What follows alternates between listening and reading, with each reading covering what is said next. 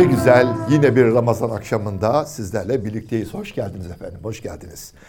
E, Mahya ışıkları dedik bu buluşmamızın adına. Çünkü Mahya kültürü İslam'ı yaşayan kentler arasında sadece ve sadece İstanbul'a özgüdür.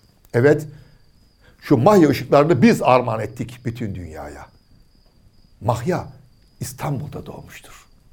Birinci Ahmet döneminde kurulduğu söyleniyor ilk Mahya'nın. Tabii ki o yıllarda elektrik yok. Kandillerle yazılıyordu mahyalar.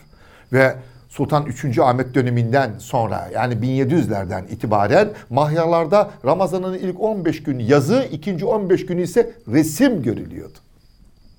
Evet, resimler yapılırdı. Hem de ateşlerle iki minare arasına. Bütün İstanbul'da. E ben de size öyleyse bu bilgenin ışığı altında bir ressamdan söz etmek istiyorum. Ama bunun için Kurtuluş Savaşı'mıza gidiyoruz. Batı Cephesi Komutanı İsmet İnönü Kurtuluş Savaşı sırasında Kütahya'ya gelir. Kütahya e, mütasarrıfı Rahmi Bey ile oturup konuşmaktadır. Rahmi Bey'in oğlu gelir yanına. Ve sohbete başlar İsmet İnönü ile. İsmet İnönü çok sever o çocuğu. Der ki mütasarrıf Rahmi Bey'e Rahmi bu çocuğa dikkat et. Bir gün çok büyük bir adam olacak. Lakin Ali Bedrettin adlı o çocuğun okuldaki müdürü Şerif Bey İsmet İnönü ile aynı fikirde değildir. Yani bir şey olmaz bu çocuktan. Zaten Ali Bedrettin de okulu güzel sanatlarda devam etmek istemektedir. O yıllarda güzel sanatların lise bölümü vardır. Yaşadığı kentten çıkıp İstanbul'a gelecek güzel sanatlarda okuyacak liseyi. Bunun için okula başvurur Şerif Bey'e. Şerif Bey tasdiknamesini vermez. Başaramazsın sen. Senden bir şey olmaz. Ne yazık ki böyleleri de var. Ya hiçbir çocuğa bu denir mi? Diyor işte. Ve tasdiknameyi alamıyor Ali Bedrettin. Ha tasdiknameyi alsa indirimli bilet alacak İstanbul'a gitmek için. Bu yüzden ailesi tam bilet parası ki o yıllarda iyi paraydı yani. Tam bilet parasıyla oğlunu İstanbul'a gönderiyor Rahmi Bey. Ve geliyor Güzel Sanatlar Lisesi'ne.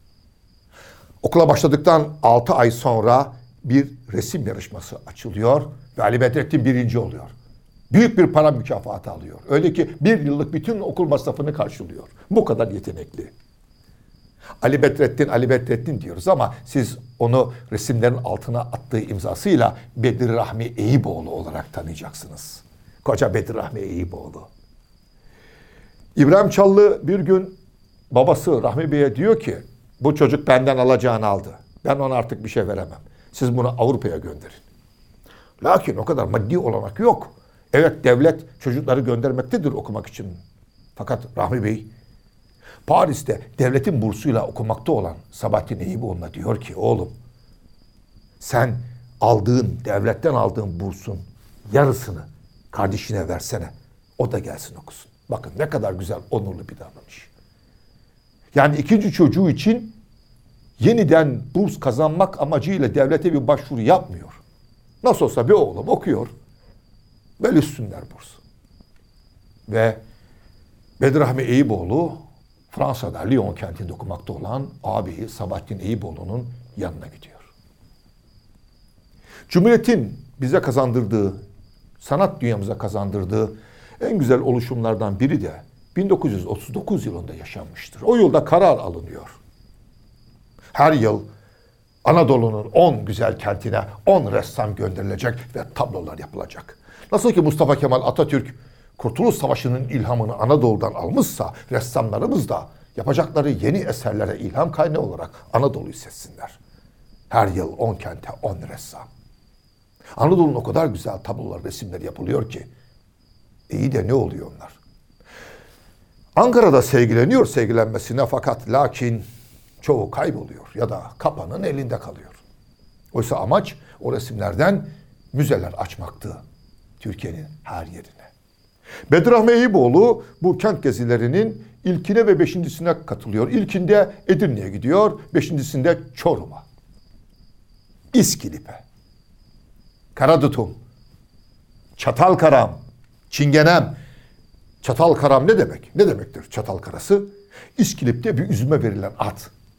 İşte bakın Cumhuriyet'in Anadolu'ya, kentlere ressamları gönderdiği o program, o çalışma, o düşünce hiç değilse Bedirahmi Eyüboğlu'nun şiirindeki bir sözcük olarak çıkıyor karşımıza. O çatal karam dediği ya İskilip'teki bir üzümdür.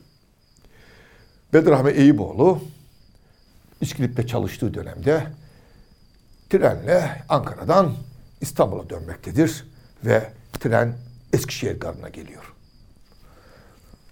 Kompartımanda Bedirha Eyüboğlu'nun tam karşısına Eskişehir'den trene binen bir kadın oturuyor. Sohbet başlıyor kadınla ressam Bedir Rahmi arasında. Kadın soruyor tabii ne iş yapıyorsunuz?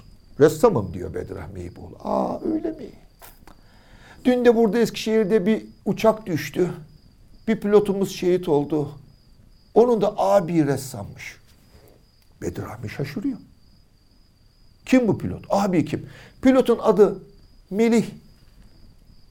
Ressam olan abinin adı da Fikret Mualla.